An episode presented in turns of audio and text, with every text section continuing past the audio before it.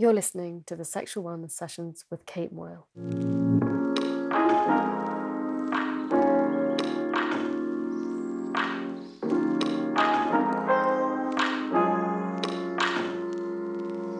Today's conversation was brought to you by This Works, makers of clean, targeted skincare and wellness solutions rooted in science and proven to work. I first worked with This Works in January 2020 on the launch of their Love Sleep range, developed to help mitigate the intrusion of technology in the bedroom and to help us reclaim the space for sleep and intimacy. We talked of the bedroom as a space for physical connection, relaxation, and regeneration. But fast forward 18 months, and our bedrooms have become our offices, home exercise studios, classrooms, and a space that sees more screen scrolling than sex. You can reclaim your bedroom with the Love Sleep range, formulated with 100% natural super blend of ylang ylang and patchouli to help you to switch off and turn on. After using the Love Sleep pillow spray, one in three users had more intimate moments, and you can find out more at thisworks.com. The topic of today's episode is something that we all have to deal with at times. Something that is a big fact of life, and particularly, I think, a big factor of modern life, and that is stress. But we're going to take the discussion even further and talk about how sex and stress can intersect stress can impact sex lives, and sex lives can both cause and relieve stress. So I think for me, at least in my psychosexual therapy practice, stress is pretty much in the room in relation to almost every conversation I'm having about sex. And there is one person that I so, so wanted to have this conversation with, and that person is my guest today, which is Emily Nagoski. I'm fangirling enormously, enormously hard. But she is the award winning author of the New York Times best-selling Come As You Are and the Come As You Are workbook, and co author with her sister Amelia of New York Times bestseller Burnout The Secret to Unlocking the Stress Cycle. Come As You Are is one of the essential readings on almost all sexuality trainings and was one of the first books that I read when I was started training as a psychosexual therapist. And I genuinely believe it is a game changer. Emily has a MS in counselling and a PhD in health behaviour, both from Indiana University, and with clinical and research training at the Kinsey Institute, the world leading sexuality research centre. And now she combines sex education and stress education to teach women to live with confidence and joy inside their bodies. Emily, thank you so much for sharing your time with me today. And I guess I wanted to start by saying do you think there really is a bigger topic when it comes to our sexual well-being than the impact of stress on sex and sex and stress. I mean, I feel like it's such a massive relationship. And you know, it was actually a bit of a conversation. Uh, after I wrote the first draft of Come As You Are and sent it to my editor, there was a conversation about do we really need this chapter on like stress and emotion processing? Because this is a sex book and this chapter is not about sex. And uh, my sort of my whole the point of come as you are is that the best predictor of a woman's sexual well-being is her overall well-being. Surprise. Mm. so like you have to help people deal with their stress and their feelings and their relationships and their relationship with their own bodies and their relationship with all the ideas they've ever been taught about sexuality. If you want to help them improve their sex lives improving sex lives, almost none of that work happens actually in bed during sex. Mm-hmm. Nearly all of it happens out of bed. A hundred percent. I literally could not agree with that more. And I think one of the biggest things I think that I at least see as a psychosexual therapist is that stress can just almost completely obliterate sex. It can um, means that someone doesn't enjoy sex. It means that they might not sexually function, that they might experience no pleasure, that they might experience pain, mm-hmm. that they might not be able to have sex, that it can create panic attacks, that someone might completely avoid sex for I mean all because of stress. And I suppose what we see a lot is this clashing of sex being something that's meant to be fun and pleasurable, enjoyable, connecting, and someone's experience of it is incredibly stressful. And those two things just completely jar up against each other. Yeah. And how many of us has been told, get over it, it's just stress? Mm-hmm. And I know loads of clients of mine have said to me, that they, for example, might have taken these conversations to medical mm-hmm. professionals, like, told just to have a glass of wine and relax. Oh my God, the have a glass of wine. What? because because that's gonna like undo the disproportionate amount of like domestic labor that a woman has to do in a heterosexual relationship. It's gonna undo the fact that she gets paid less for her work than her male colleagues. Having a glass of wine is gonna fix that problem for her. It's gonna put the dishes in the dishwasher. It's gonna put the last load of laundry in the dryer. Good idea a glass of wine. That's definitely gonna help with all the shit that women have going on in their lives. Thanks helpful. well, I mean, for a start, hangovers are quite stressful, so I mean, it's not really, not really that helpful. um, but I guess you just hit the nail on the head there. Like, I mean, kicking off this conversation, we can't protect our sex lives from the other aspects of our health and vice vice versa, mm-hmm. right? So it's really interesting for me, and I guess this is something that you've written about so much, is that we almost try and isolate sex as a completely separate entity and we treat it that way and then ex- and are surprised when factors from the rest of our life right. have an impact mm-hmm. on us sexually yeah and i think so where this began for me was when i first learned about the dual control model um, which is chapter two mm. of both the workbook and come as you are i learned about it when i was about 22 and the idea that there was a brake. So, just to begin at the beginning, really quick basic dual control model 101 the mechanism in your brain that makes sexual response happen is actually a dual control mechanism of uh, the sexual accelerator or gas pedal which notices all the good reasons to be turned on every sensory experience as well as every thought or fantasy that you have that's related to sex and it sends that turn on signal that many of us are familiar with and it functions at a low level including right now just all the time ticking away and at the same time, in parallel, your brake is noticing all the good reasons mm-hmm. not to be turned on right now. And stress is among the most common things that hits the brakes because physiologically what stress is is a reaction to a threat. There's a potential threat in the environment uh, and evolutionarily this threat is something like being chased by a lion. And is being chased by a lion a good time to get laid? Or should you maybe like have other priorities in that moment when you're feeling extra stressed out? Hmm it's very common for stress for sex to drop to the bottom of the priority list when you're feeling stressed, overwhelmed, and exhausted. And it makes good sense. Like, you're not broken when this happens. It is natural, normal, healthy for stress to hit your brake, for your sexual interest mm. and sexual mm. pleasure to diminish when you are stressed out. You are not broken. You're just stressed, overwhelmed, and exhausted. And if you can find mm. ways to manage the stress, overwhelm, and exhaustion to help your body to feel safe where it is, then you relax the brake and free up the accelerator to do what it wants to do. Mm, I love, love, love that model, and I talk about it all the time. And I think, and as you said, you know, if there's a lion running towards you, and that understanding that I think makes so much sense when you just break it down like that and explain to people, and you're like, you know, this is your brain being like, oh wow, I'm responding to a threat in my environment. Mm-hmm. Now that we know is that kind of um, that response isn't sophisticated enough to know whether that threat is actually physical or psychological or that we're kind of experiencing just as that blanket threat response. Right. And that that can completely change how we perceive everything that's happening around us. And I mean, you were talking about the ways that uh, sex can itself cause stress. Like, if we're not functioning mm. sexually the way we think we're supposed to or the way we used to, we begin to criticize ourselves and to feel judgmental of ourselves. And does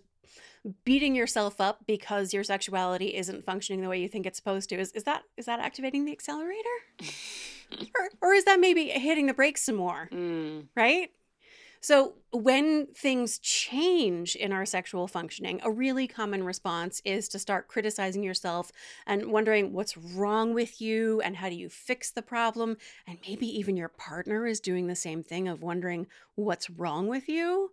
And like, so that's super sexy Mm. for your partner to be like, shouldn't you like try taking a pill? Did you talk to a doctor about the thing that's wrong with your sexuality? That's not a super sexy turn on. That's more stuff hitting the brakes. Mm. So the irony is that when sex itself is a stressor, the solution is to turn toward what your sexuality is right now with kindness and compassion and non judgment, accepting and welcoming it for what it is right now, because your brain is doing its best under really difficult circumstances. Like life in the 21st century is difficult in a lot of ways, not least because the 21st century is not at all the kind of world our brain evolved to cope with. Mhm. So it is just trying to catch up all the time. And the kinder and more patient we can be with our brains and our bodies as they try to adapt to this life and this world, the more easily and pleasurefully they will function for us. Mm. And I really love that you kind of talked about like contradictions there because I think there are so many contradictions when we talk Mm. about stress and sex. One being there being a kind of irony that lots of medications to manage stress, anxiety, depression, so for example, SSRIs, selective serotonin reuptake inhibitors, have an impact on sexual functioning or sexual arousal. So that's one of the main side effects that we see reported.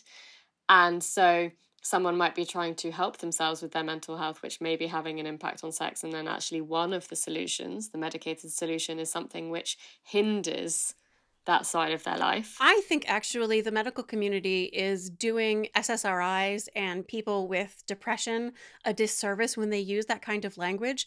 This is one of those things I, I don't talk about my own sex life very much, but I have been on SSRIs and I experienced sexual side effects. But of course, the way I related to the sexual side effects of the SSRIs uh, was different because uh, this is my job. I approached it with a lot of Mm. curiosity, like, so what is going on with my sexuality? Because I, uh, there, Mm. it's definitely different. The way I approach sex, my sort of like spontaneous desire is different. The way my body approaches orgasms is different. So the kind of stimulation uh, and the amount of time it takes for my body to get to orgasm is different. Mm. There's nothing about that that says it is worse. There's nothing about that that says that the change is inherently problematic. No, it's just my brain chemistry is different in a way that means I'm not depressed and thinking about hurting myself. Yay! And it creates a change in my sexual functioning that if I can turn toward it with curiosity and communicate clearly with my partner, oh, hey, it turns out uh, my clitoris seems to be a lot less sensitive and uh, my uterus seems to be a lot more sensitive. So let's try out some cervical stimulation and see what that does because my brain wiring seems to be more into that these days. That change in framework from like, you're going to have sexual side effects, you're going to notice delayed orgasm. No, you're going to experience changes in your sexual functioning that are uh, another thing to notice as Mm. a change. I mean, can you just write to like the World Health Organization and nice and please put that in the guidelines? I started out by having that conversation with my own psychiatrist when he prescribed it to me. I was like, "Let me help you out with this," because he's like, he's like, "Do you think I I'm do do you think I don't know about these things? This is the talk I have." My, he's a very nice guy. This is the conversation I have with all of my patients. I just want to make sure you have the information. And I was like, "So let me explain what it is that you're doing. you are teaching me to anticipate my sexuality to be broken and to frame it as broken when all it is is different. Like if it takes me 50% longer to have an orgasm, if I just perceive that as like a difference that I now celebrate because like in order not to think about hurting myself all the time, it takes me 50% longer to have an orgasm. That's a fair trade. hmm But if I if I it takes me 50% longer to have an orgasm and I think, "Oh, this is the delayed orgasm that I was warned about." Then I start to criticize myself and judge myself and worry about the ways that I'm broken. And it may even activate the depression networks in my brain that are like very well established that are the reason I had that prescription in the first place. Mm. And it like draws me down and uh, does all that stuff hit the accelerator? No, it just hits the brakes. So I have begun with Mm. my psychiatrist, and we will see what we can do to help the rest of the medical establishment change the way they talk with their patients about the impact of different medications on sexual functioning. Mm, absolutely. I'm literally like just nodding along at 100 miles an hour here. I'm like, yes, yes, yes, yes, yes, yes, yes. Um, just such important points. And, you know, I think what I've always hoped to do with these conversations is to offer people those kind of insights that they might not, you know, they might, people, not everyone wants to access therapy or can access therapy or likes therapy or has found a therapist that's a good fit for them or thinks it's right for them. But I hope in a podcast that conversations like that or points like that that you've just made mean that people can access that without necessarily having to have a face to face sit down with someone who can do that corrective messaging. Yes. And I think a lot of what I talk to people about is seeing things as a roadblock and then we work out how we create the diversion. And, you know, I've worked with people who have had injuries, Mhm. which mean that they don't sexually function the same way. People who've had cancer, which means that they don't sexually function the same way. People who have it's really, really severe, debilitating performance anxiety. People Mhm. who've never had sexual experiences, people who don't want sexual experiences, Mhm. people who have had sexual trauma. I mean, the list goes on and on and on, but examples of where we create or we co create a new way of being sexual through psychosexual therapy for them. hmm And I suppose that's exactly what you're describing. And one of the things I say so often that it makes people groan and roll their eyes, and honestly, I feel that way about it too, is uh, if we can turn toward what's true right now with kindness and compassion. So, is it okay if I swear? Of course it is. Um, so I say it so often that it's actually turned into turn toward your difficult feelings with kindness and motherfucking compassion. Cause like, ugh, kindness and compassion. Um, one of the most important things I learned actually in the process of writing Burnout is uh, this self compassion practice that, like, we're, we all hear about it all the time, right? Like, be really kind and gentle with yourself. And superficially, we're all like, yes, Hmm. Yes, I should not beat myself up. I should be so much kinder and more patient and more gentle with myself. It turns out people with significant histories of trauma, abuse, or neglect, when they begin to practice self compassion, it actually activates a stress response. Their brains receive it as a potential threat. Mm, that's so interesting. So, self compassion is not the right first step for people with those significant histories of trauma, neglect, and abuse, the people with the debilitating performance anxiety, the people who are still in recovery from a traumatic injury might not be the right people to begin with self compassion. But fortunately, what the research has shown us is that if you can't begin with you, if thinking about self compassion, it just like it just bugs you out, you just do not feel comfortable with it, think about compassion for other people. Mm. And that builds a foundation in your brain to be able to access compassion for yourself. Mm. And in therapy, we often talk about it, or sometimes we do an exercise with like the empty chair, don't we? You know, we hmm put, you know, there's the empty chair, and we say kind of like talk to someone else as if they were in that chair. Or, you know, sometimes I've actually like swapped chairs with my clients, and I've been like, okay, you sit in my chair, and I'll sit in your chair, and let's see how differently the conversation that you're having with yourself might go if you address it to someone else. hmm or we say like think about if you were talking to a friend Yeah. or thinking about if you you know particularly if people look back and are critical of themselves at a younger age we say okay but if you met a, Mhm. an 18 year old now you wouldn't blame them for all that stuff you wouldn't be that critical of them You'd- Yeah. you'd, be empathetic We wouldn't say the things we say to ourselves, we wouldn't say them to a stranger on a bus, mm, much less a loved friend. Mm, One of my uh, favorite styles of psychological intervention is internal family systems, which does a really similar thing of sort of recognizing the parts of you that are protecting you from being hurt because there are so many vulnerable parts of you that have been hurt in the past and so you develop these sort of protective mechanisms and you go and say hi mm, to the protective parts of yourself and you ask them what they're so freaked out about because they're very anxious or they're very angry or they're very depressed or they're very sure that you cannot do the thing that you are asking them to do and you listen to them with kindness and motherfucking compassion and even thank them for the hard work that this part of themselves is doing. Like if you have received significant sexual shaming messages as a child, and w- so now when you get into a sexual scenario, your brain just like locks down anything that's sex related, also activates shame, which is one of the best predictors of sexual pain in women in particular, Mm-hmm. right? You notice that that's happening. Go meet the part of you that absorbed those sexual shame messages. Find out what she's really afraid of, um, what she wants and needs most, because chances are she's trying to keep you safe. Mm. She was taught her whole life that for you to put yourself in a sexual scenario is to put yourself in some kind of dangerous or dirty or disgusting Shameful, risky. situation, Mm. shameful situation where you're going to be excluded from the f- human family forever. So, of course, she's hitting the brakes. Of course, she is. She's trying her best to keep you safe and make sure you're included in the human family. Mm. So, go and have a chat with her about what she needs. And you'll probably find that under all the shame, there is something like a longing for connection or an intense loneliness or a craving for contact and pleasure that is the thing she has been tamping down for all these years, sometimes decades. Mm. But we only get to that part if we can listen to the part of ourselves that is so afraid and so ashamed with kindness and Mm. utter fucking compassion, goddammit.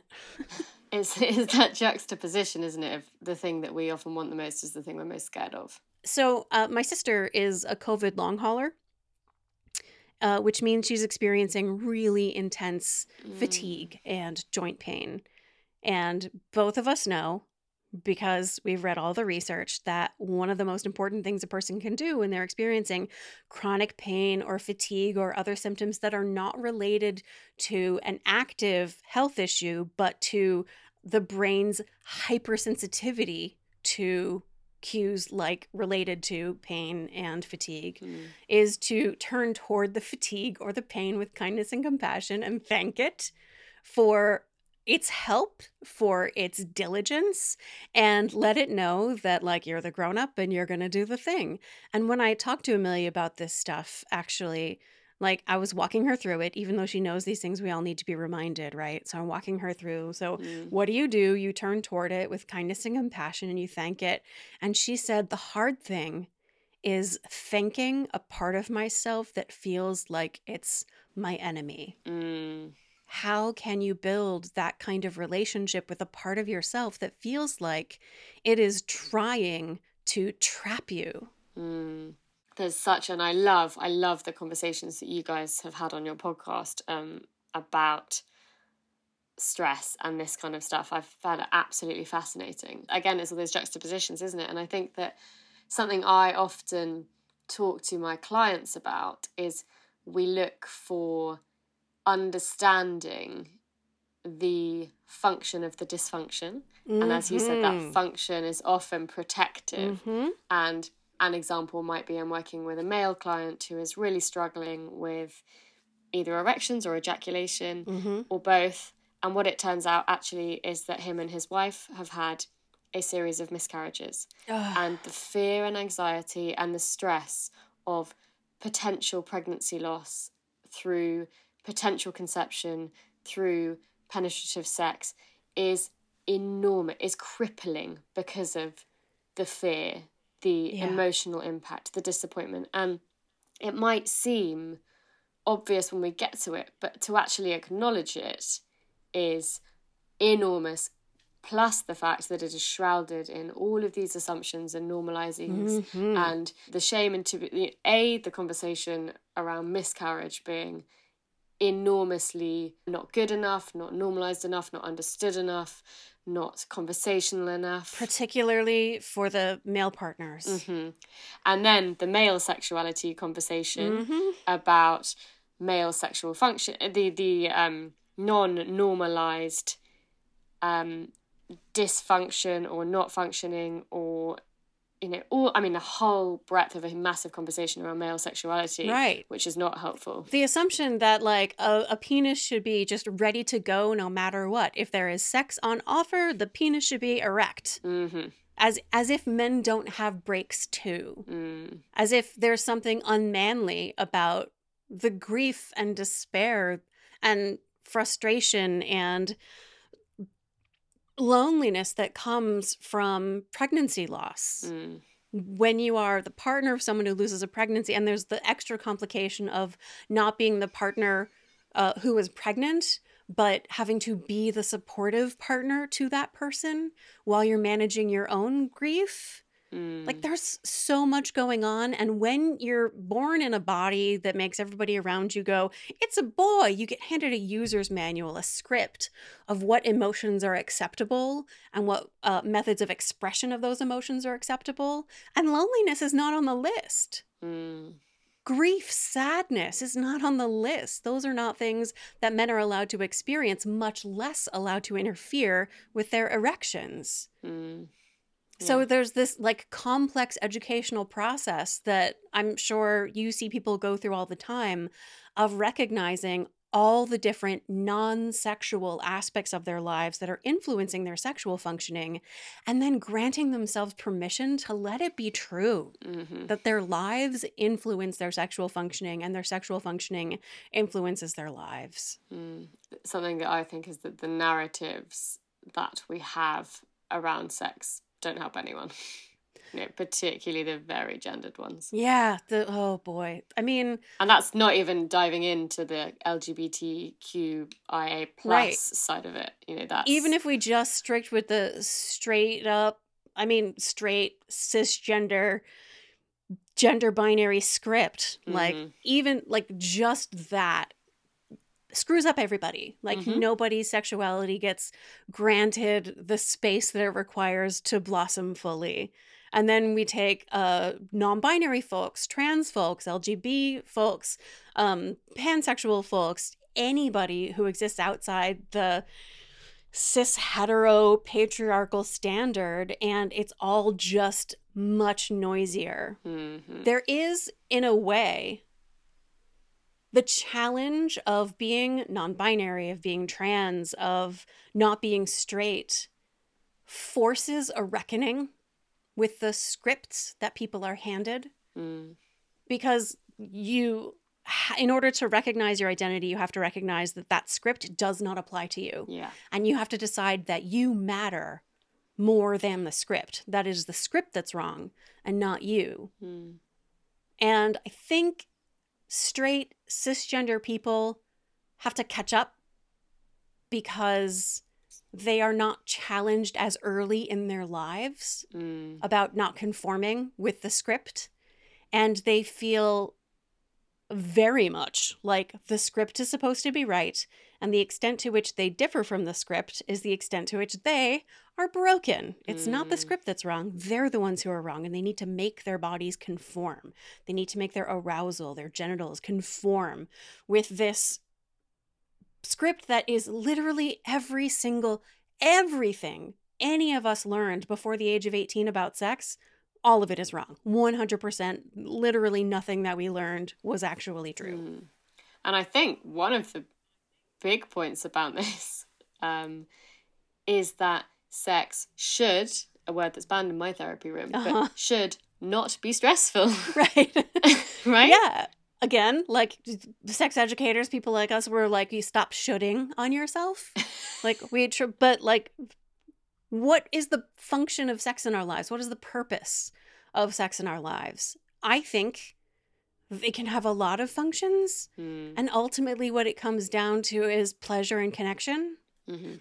and if you are experiencing, so when I define normal sex, which people ask me to do all the time because people want to know what's normal, here are the only two criteria. Anybody involved has to be glad to be there and free to leave anytime they want to.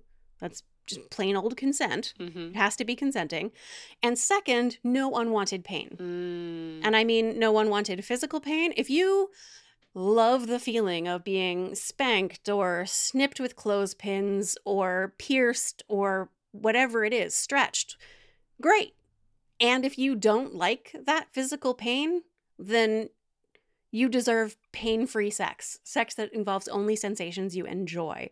And that also includes emotional experiences. So if you feel, if your sexuality involves really enjoying being humiliated or ignored or um, treated with contempt, do you? Boo, go for it. Mm-hmm. And if or or having like high performance expectations and there's going to be punishment if you don't conform to those expectations. If that's what you love, great. And if you want a sexual connection where you are never humiliated and always treated uh, with full and equal respect, if you want a sexual connection where there is no performance demand where you can just have the sexuality that you have right now in this moment and have it be accepted and welcomed and embraced just as it is. You deserve that. Yes. When I say pain free, it's both physical pain and emotional pain. We all deserve sex that we actively enjoy, that isn't aversive, that we're not afraid of, that doesn't make us frustrated, that doesn't make us dislike ourselves. The best sex makes us feel like our best selves. It makes us like and understand ourselves and any partner we might have even better than we do now. I mean, yeah. I mean, I have nothing to add. just you just put that. So if anybody's looking for a book about that uh it just came out in 2020 peggy kleinplatz and dana Ménard wrote a book called magnificent sex which is based on dozens of interviews they did with people who self-identified as having extraordinary sex. So obviously the questions are what is extraordinary sex like? Mm, uh, and how do you get to be a person who has it? Surely that's what everyone wants.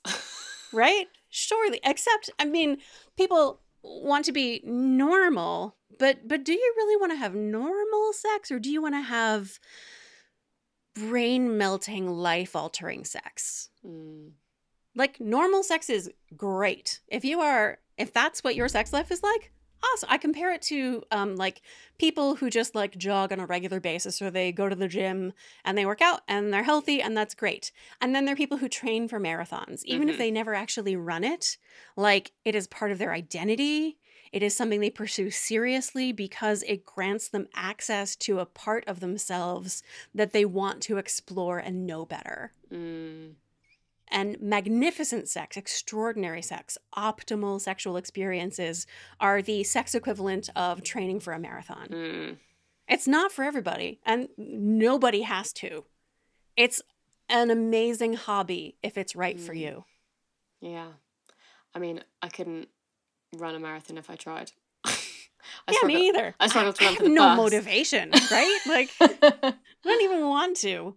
no I, I i just don't think it's even a possibility for me Right, um running something i find stressful there you go right. Um, but something I um wanted to ask you about was in your podcast, Feminist Survival Project. You talk about how solving actual stresses isn't enough Right. to deal with the stress in your body, and how we have to complete the stress response cycle. hmm And I would love us to delve into that a bit. Oh, yes, please. I think it's Right. something that we don't understand enough. Oh, I think especially as women, we are taught that if we can solve a problem, then everything is fine. We're fine now. Everything is fine. You fixed it. You're fine. Mm. And like we have lots of books about like time management and communication skills and maximizing productivity and those are all strategies for dealing with the things in our lives that cause our stress.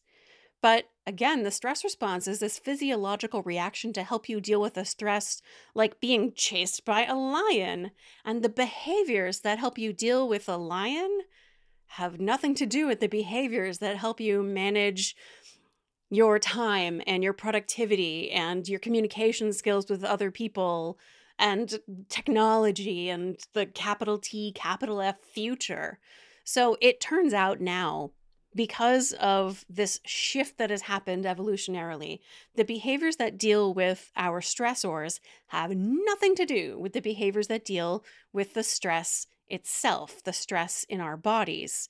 And we can this is good news and bad news because on the one hand, the good news is we don't have to wait for our stressors to be solved before we can begin to feel better. And the bad news is that just because you've dealt with your stressor doesn't mean your stress is dealt with. The way to deal with the stress is to complete the stress response cycle. Now, I know this is different language and a different way of thinking about it. In the same way that doctors tell women to just have a glass of wine, we get told to just relax. yeah. Just Great. relax. Thanks a lot. Just relax. Easy. The way to get from a stress response to a relaxation response is actually through the stress response. You have to complete the stress response cycle. This is easy to think about in terms of other basic bodily functions like eating. Amelia does not love it when I use uh, digestion analogies, but so like the digestive system has a clear beginning, middle, and end, right? Yep. And you know you have to go all the way through it to get to or or else not so great things can happen. Yep. Very true. And actually, like the rest activity cycle is similar. We're not designed to be awake 24 hours a day. We're not designed to be asleep 24 hours a day. We're designed to move through the cycle, to oscillate into sleep and then back into activity and back into sleep and back into activity, right? Mm, circadian rhythm. Yeah, it's built into our bodies. And we are designed to go all the way through the stress response cycle. We're not designed to stay in a state of like peace and calm and balance all the time. We are not all supposed to be like gently smiling, beautiful Gwyneth Paltrow's all the time. We can have moments of smiling, peaceful Gwyneth Paltrow in our lives. And then we're going to have the other moments where we're the other thing. The opposite of that. That's that's life. We're supposed Mm. to go into a stress response, cope with difficulties and challenges and then oscillate back into peace and rest and relaxation.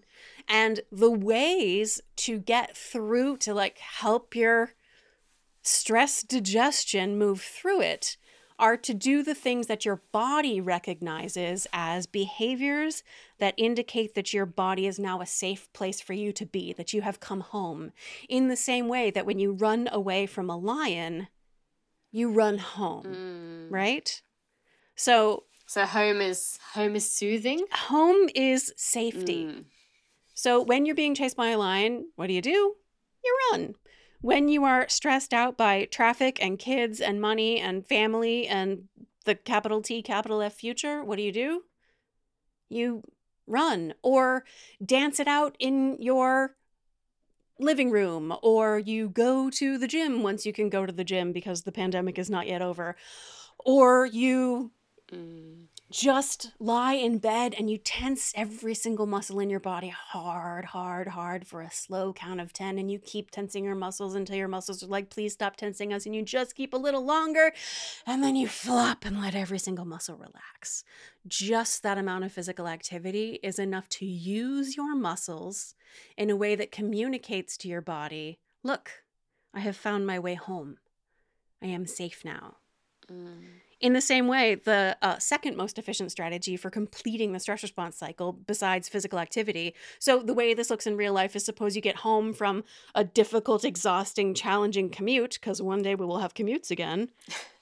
And you like you get home and you've dealt with the stressor because you got home. But does that mean you suddenly feel relaxed and peaceful and joyful? No, you still feel frustrated and like your shoulders are trying to be your earrings. So you go for a walk around the block or you do jumping jacks in the driveway.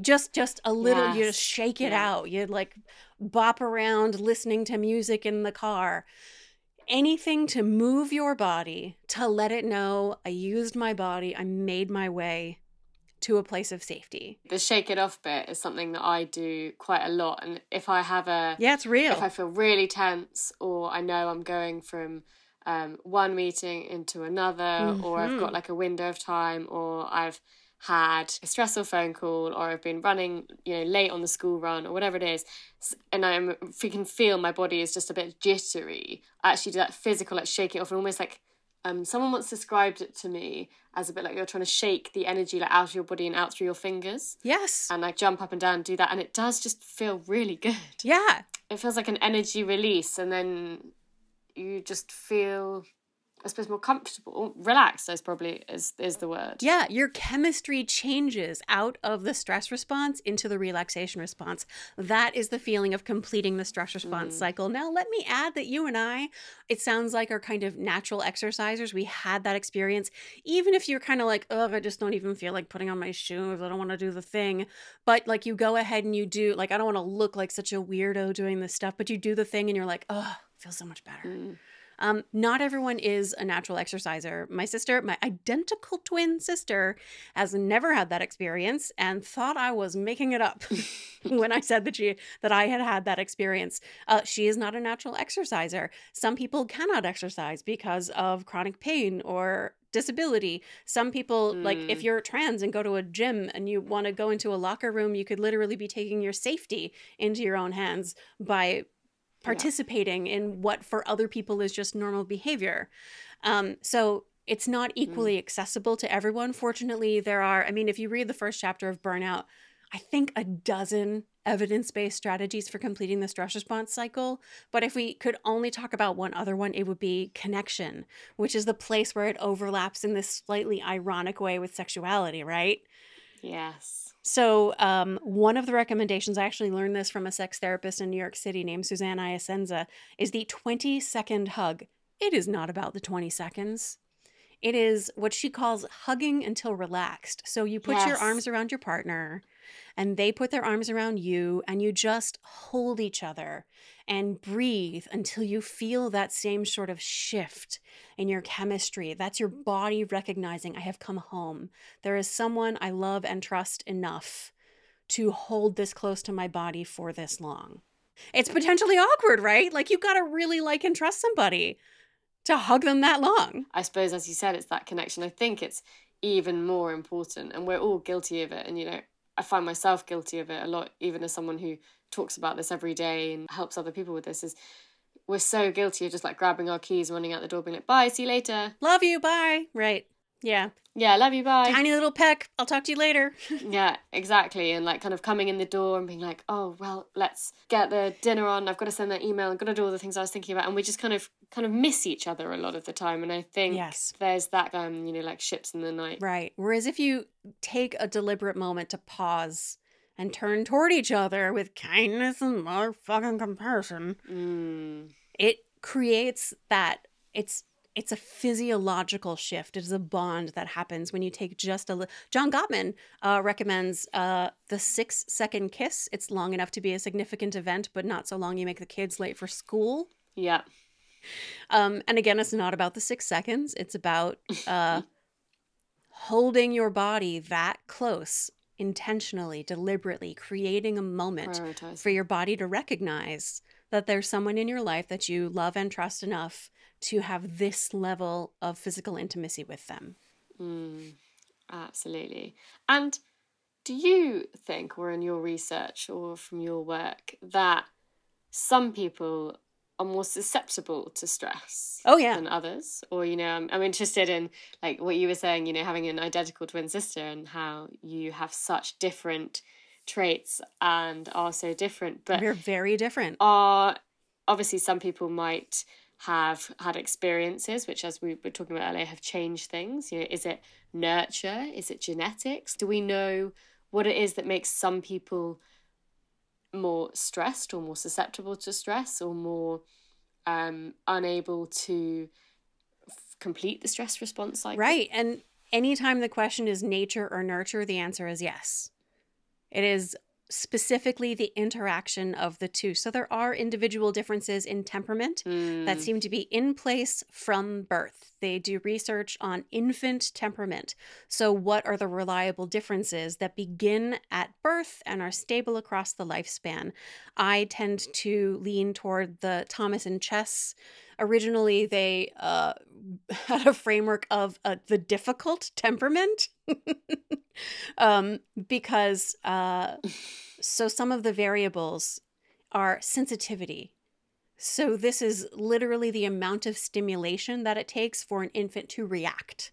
Sensitivity, and a more sensitive infant is going to be uh, mm. uh, sort of higher maintenance than a lower sensitivity infant. Uh, high persistence. How long will an infant continue uh, to cry before it stops crying? How long will a child continue to work on a task before it gives up, before it has a fit? Um, mm. Persistence, sensitivity. Uh, how many details and extraneous things, how distractible is an infant, uh, and how intense is the emotional temperament of an infant. It turns out this is literally like how much neurochemical is transferred from one neuron to the next in a human brain. And it seems to be that there are some people whose emotional reactions at the neurochemical level are more intense. I learned about this because I'm one of those people, as you might be able to tell. Uh, and when I found out about it, it was so normalizing. No, Emily, your your brain just reacts in a way that is different from the way other people's brains react. Mm. And that's that's just true. And this is all on top of life experience. So you may be familiar with the uh, dandelions and orchids framework. No. So this is looking specifically at the interaction between infant temperament and life history. So dandelions are the kids who have um, a relatively easy temperament where it's sort of is less impactful what their life history is. They're going to be basically okay no matter what. Mm-hmm. And then there are the orchids who have this like highly sensitive person style and highly sensitive person research is a big category. There are lots of books that are written about it. People can find out all about it. Um, but if you have this sort of temperament and you have a great, stable, loving, supportive, emotionally intelligent family of origin, these folks thrive like nobody else. But if that orchid, mm. highly sensitive person temperament has a wrong context, traumatizing or neglectful or abusive family of origin, they do worse than anybody else. Mm. So there's absolutely an interaction between basic temperament, like your personality traits, and the kind of life that you have lived. Mm. It's so, I, I'm absolutely going to steal that as an analogy is so effective when you think about it. And I think we'll never be able to completely untangle everything either, will we? And I say this to my clients all the time when I want to help them understand what's going on and I want to understand what's going on. Yeah. We look at everything. We don't just look for like the obvious answer, which is A plus B equals C. There might be 10 A's, mm-hmm. 17 B's, and then that's C. And but we look at all those little factors and what are going on because there's all this stuff kind of intersecting. Right. And I guess themes that we we see in our work, mm-hmm. something that I see, and I guess this ties into whether it's, you know, nature, nurture, both, exactly as you were saying, kind of temperament.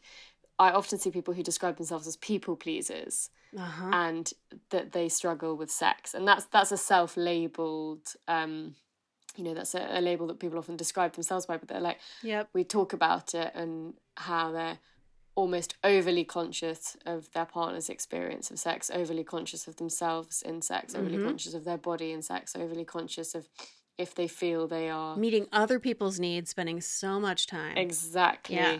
And that stress response as a result of, you know, like performance anxiety, that stress response is massive. And, the, you know, the irony, as we were talking about earlier, uh-huh. is that that then causes the sexual problems that they're most afraid of. Yep but that those traits that can be so apparent in the rest of our life can also almost be um, have the volume turned up on them when it comes to sex, and that can be incredibly stressful. Yeah, absolutely magnified. Yeah. And uh, in the same way that people vary in these other temperamental traits, people vary in the sensitivity of their brakes and accelerator. Most of us just like most of us are dandelions, most of us are sort of like in the middle with a sort of like typical sensitivity of brakes and accelerator. But for some people, their brake is very sensitive. And those are the folks who struggle the most with sexual dysfunction. Some people's uh, accelerators are very sensitive. And those are folks who may be more likely to experience hypersexuality, sexual compulsivity, out of control sexual behavior. Some people have uh, very not sensitive accelerators. And those folks are actually more likely to identify as asexual. It takes an enormous amount of sex related stimuli to get their sexual accelerator on board. People vary tremendously. And it looks like a lot of that is stable across the lifespan. Mm. And I think that understanding that, and it is a model that, you know, anyone can Google and will come up with. And Emily, as you said, it's uh, a massive feature of your book. But I think it can help us to understand ourselves so much more. Right. Just beginning to think, okay, so what activates my accelerator? What hits my brakes? Especially when you're a people pleaser. First of all, you got to overcome the feeling of uh, selfishness to dare to spend time thinking about your own sexual pleasure Mm. and move in the direction of exploring the possibility that pleasure might be your birthright Mm. as I say at the Good Vibrations sex toy stores, that l- maybe you your pleasure matters just as much as your partner's does. Mm. And that's a scary idea in the same way that people cry when they do the 20 second hug, which, by the way, crying is another evidence based strategy for completing the stress response cycle. People can cry when they begin to acknowledge that there are things that activate their accelerator and that hit their brakes because they acknowledge that they have a sexuality that matters and is worth attending to. Mm. If they have a partner that values their sexual pleasure and they dare to take on the challenge of prioritizing their own sexual pleasure as much as their partner values their sexual pleasure, it can change their relationship not just with their partner, but with their own sexuality, Mm. Absolutely. Completely. It can be transformative. which is super scary at first, but is totally worth it. Mm. And I think that's one of the ironies, isn't it, with um, this stuff is our natural anxiety response or fear response or threat response a lot of the time is avoidance and actually the thing Yeah. we need to do is approach. Yeah. When people struggle with approach, it is a perfectly reasonable alternative to just try standing still Mm. and allowing whatever's happening to happen to notice your urge to run, to get out, to stop paying attention to the thing that's so uncomfortable. You notice that and you challenge yourself to stay with it just just a little while longer. hmm To notice to stay still through what's uncomfortable and ask yourself can I stay with this just a just just just a little bit more and see what happens because the amazing thing that happens is that when an uncomfortable feeling starts it ends hmm it just now my sister had this experience literally in therapy with her therapist of having a panic attack in therapy and like talking about all the things that were happening in her body. And then she takes a breath to keep describing things and her therapist asked and how do you feel now? And it was just gone. Hmm because that's the beauty of this whole cycle aspect of living in a mammalian body the whole oscillation through fe- feelings or tunnels. You have to go all the way through the darkness to get to the light at the end every time an uncomfortable feeling starts Mm. it will definitely come to an end Yeah. if you can simply stay still and allow it to move through you Mm. And I think um, I talk about it a lot as um, growing or developing like tolerance for the discomfort. And so that's why so much of what the exercises and things that I do with people are about baby steps. Like, yes you know, we increase our tolerance bit by bit by bit by Yes. bit. Um, rather than trying to make like big jumps. When I was first reading about this research, uh, having grown up in a difficult family of origin, uh, I was like, no, feelings are not tunnels. I'm pretty sure feelings are caves full of bats and darkness and a river of cyanide. And if I go in there, I am never coming out. I will be trapped in the dark forever. Um, and so, yeah, I had to start with like little small kinds of emotions, noticing this is why we start with our breath, right? hmm because it is the gentle, benign place to start. If you can notice your breath neutrally, you can build from that ground to noticing even the most difficult riptide emotions and allowing them to move through you without being afraid. Difficult feelings themselves are not dangerous.